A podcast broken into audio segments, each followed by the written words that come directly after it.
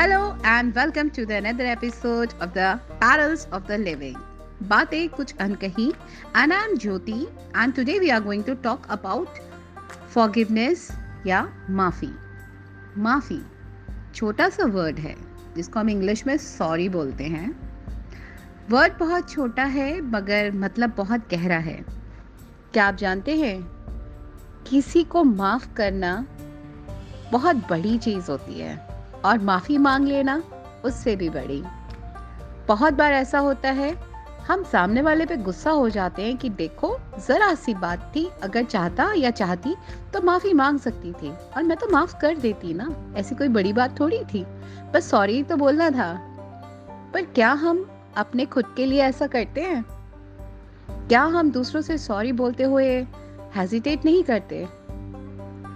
या हमें लगता है अरे सॉरी बोल देंगे तो हम छोटे हो जाएंगे, क्यों करें सॉरी? ये सारे सवाल सबके दिमाग में आते हैं, आपके ही नहीं या मेरे ही नहीं, सबके दिमाग में आते हैं सॉरी बोलने से पहले। मगर एक बात है, सॉरी बोलना जितना मुश्किल होता है ना, उसके रिजल्ट्स बहुत अच्छे होते हैं। बट हाँ, बशर्ते सॉरी दिल से बोली जाए, सिर्फ शब्दों से नहीं। मेरी मम्मा कहती थी अगर हम किसी को बांधते हैं तो हम खुद भी बनते हैं। पहले मतलब नहीं समझ में आता था मगर अब आता है।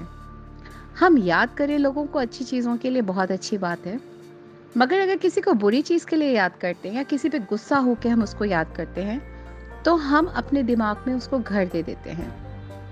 तो क्या ऐसे इंसान को घर देना चाहोगे जो आपको सिर्फ परेशान करें? मुझे नहीं लगता।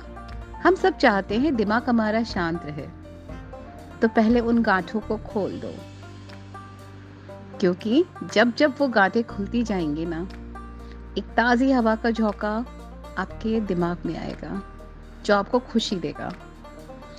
तो अगर किसी से गुस्सा है, अगर किसी की कोई बात पे आपको लगता है सॉरी बोलना चाहिए, तो पहल अपनी तरफ से करो। सच मानो मुश्किल है मगर है बहुत अच्छी चीज़।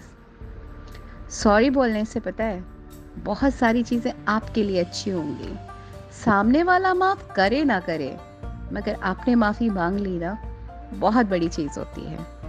हमने पहला कदम अपनी तरफ से उठाया, अगला जो भी करे सर आँखों पे, मगर पहला कदम हम ज़रूर उठाएंगे। और जिन जिन से भी जब जब भी हमें लगा सॉरी बोलना चाहिए, बेझिझक होके बोलेंगे। क्यों? क्योंकि हम अपनी तरफ से अपने आप के बंधन को खोलेंगे, अपनी गांठें हम खुद खोलेंगे। सामने वाले को हमने आज़ाद कर दिया, अब वो बंध के रहना चाहे तो रहे, खुल के रहना चाहे तो खुल के रहे, मगर हमने अपने आप को आज़ाद कर दिया। सच बता रही हूँ, करके देखो बहुत अच्छा लगेगा। मैंने किया, मैंने बहुत सारे लोगों को उन चीज़ों के लिए माफ़ कर दिया जो मुझे लगता था मैं ज़िंदगी में कभी नहीं कर पाऊँगी। मगर महसूस किया ज़िंदगी बहुत छोटी है, कब तक कड़वाहट के साथ जीना। जब उनको देखो कम से कम मुस्कुराहट चेहरे पे आनी चाहिए। मुस्कुराहट बहुत कीमती होती है, प्लीज़ अपने चेहरे की ना खोने दीजिए। सिर्फ एक सॉरी बहुत मैटर करती है, माफ़ कर दीजिए। गुनाह कैसा भी हो ऊपर वाला माफ़ कर देता है ना, तो हम भी कर देते हैं। और हर गलती के लिए, अपनी गलतियों के लिए भी सॉरी बोल देते हैं। मैंने बोला, अच्छा लगा, चीज़ें सुधरी, चीज़ें अच्छी हुई और मैंने अच्छा फील किया। हम जो भी काम करते हैं अपने अच्छे के लिए करते हैं ना, चलो थोड़ा मतलबी बन के खुद भी सॉरी बोल लिया जाए ना। बट हाँ, फिर से एक बात बोलूँगी, दिल से सॉरी बोलिएगा, तभी वो दिल तक जाएगा। सिर्फ शब्दों से नहीं, दिल से सॉरी। कि दोबारा ये काम नहीं होगा, बोलिए, अच्छा लगेगा। So that's it for today. I hope you have a wonderful day ahead.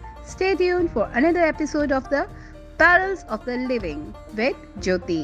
Streaming now.